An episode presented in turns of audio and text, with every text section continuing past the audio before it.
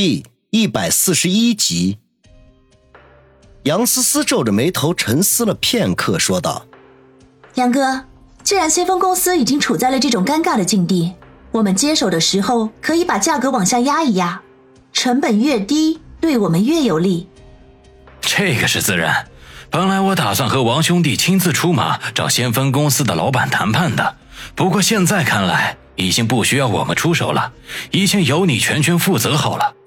孙卫良笑着说：“杨思思莞尔一笑，并没有拒绝，而是侧着头说道：‘梁哥，我有个建议，不知道该不该提出来。’孙卫良眉头一挑：‘弟妹，有什么话但说无妨，我们都是自己人。’这句‘弟妹’把杨思思的脸瞬间叫得通红，没好气的白了王宇一眼，后者一摊手。”露出与我无关的表情来，杨思思深吸一口气说道：“我觉得我们就这样去找对方谈判，既没有诚意，也体现不出我们的实力来。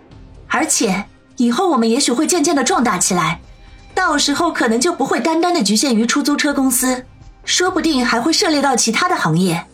所以我想，不如我们成立一家股份制公司，然后以这家公司的名义去找先锋公司谈判。”如果一切顺利，接手先锋公司之后，便将它当做股份公司的子公司运营，你觉得怎么样？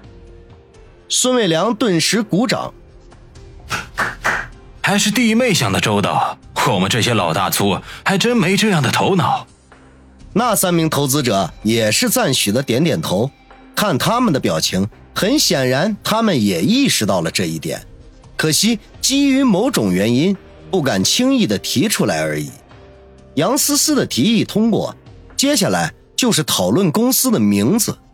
王宇一直保持沉默，杨思思就代表他的意见。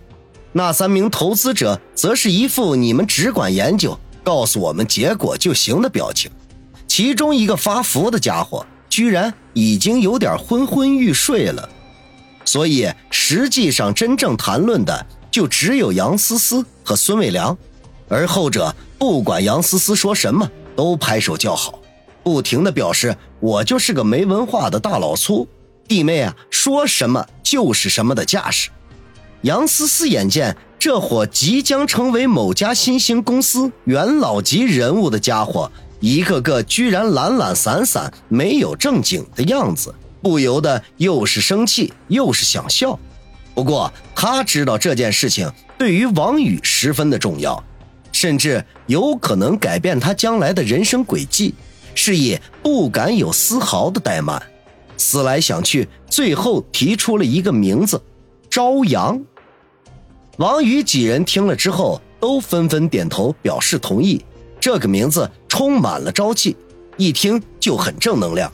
此刻的王宇，正如在冉冉升起的朝阳，这名字起的可谓是恰到好处。公司的名字敲定之后，剩余的就是具体事情了，办理各种手续、选择办公地点、招聘公司员工等等。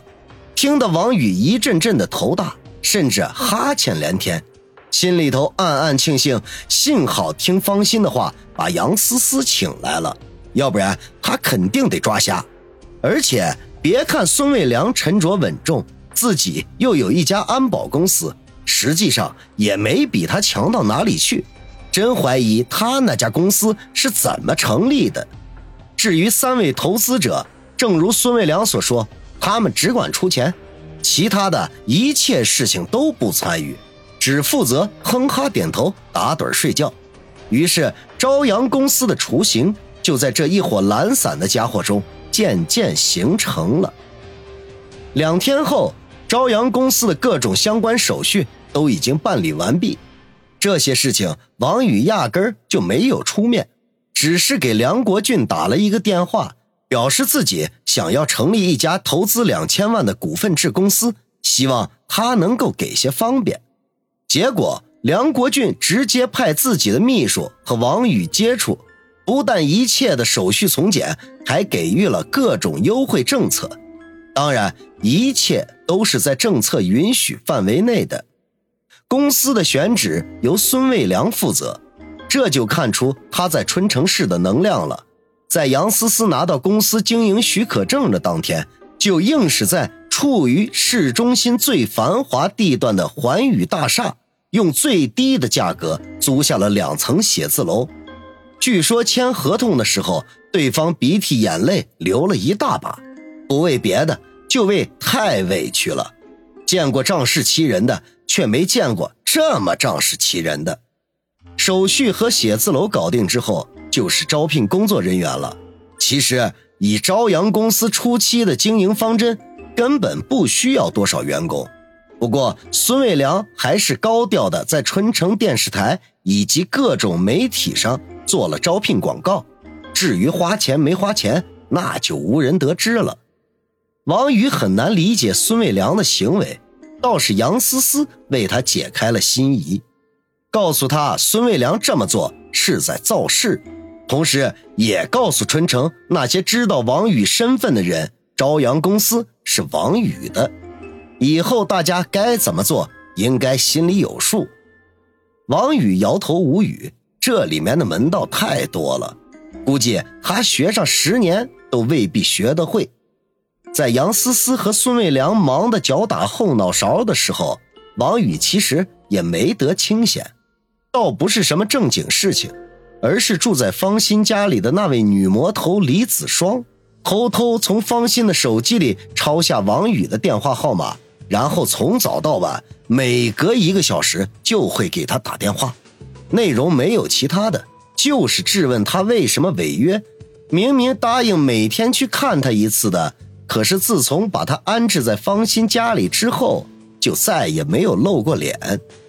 王宇最初的几个电话。还用事情多忙不过来搪塞，后来被子双逼得没有办法，只好答应晚上一定去看他。而这一天已经是朝阳公司开始招聘员工的日子了。招聘员工本来应该由王宇、杨思思以及孙卫良三人坐镇的，不过孙卫良临时有急事走了，反正他也打算做甩手老板，只负责幕后与各方面沟通。台前的一切都全权交给了杨思思打理。杨思思已经在几位股东的表决下，正式的成为了朝阳公司的总经理。他将全权负责朝阳公司的一切事务。王宇陪着杨思思面试了一上午的应聘者，最后只招到了一个经理办公室秘书，一个二十七岁的白领丽人。虽然长得很漂亮，但是叫什么名字？王宇压根儿就没记住，因为人手短缺，新招来的这位美女秘书立刻走马上任，加入到面试的队伍中。王宇见有人陪着杨思思，找了个肚子痛的借口，就脚底抹油开溜了。他和孙卫良一样的心思，铁了心要当甩手掌柜。他以前一门心思的想着自己创业赚大钱，现在看来想的还是太天真了。即便他有着无比丰富的资源可以利用，但是真正操作起来的时候，却并没有那么简单。所幸身边有个杨思思，要不然他肯定焦头烂额，找不到北。杨思思知道王宇的性格，也没有强求，反正他也同样打定主意，一定帮王宇把公司打理的井井有条，经营的红红火火。王宇从公司里溜出来之后，先是给孙卫良打了一个电话，两人一经沟通，都忍不住捧腹大笑。感情孙卫良所谓的有要紧事也是个借口。笑过之后，孙卫良才正色的说道：“王老弟，其实见到你带着杨经理的那一刻起，我就想过了，之前我的想法还是太天真了。”经营一家足够规模的大公司和我的保安公司完全是两回事，没有专业的人才帮忙管理是根本行不通的。所以我做了个决定，打算退居幕后，负责打点各方的关系，公司上就全部交给杨经理打理。不知道你意思怎么样？王宇苦笑，我也正有此意。以前总想着自己干一番大事业，可是经过这几天的情况来看。我根本就不是这方面的材料，你的决定我同意。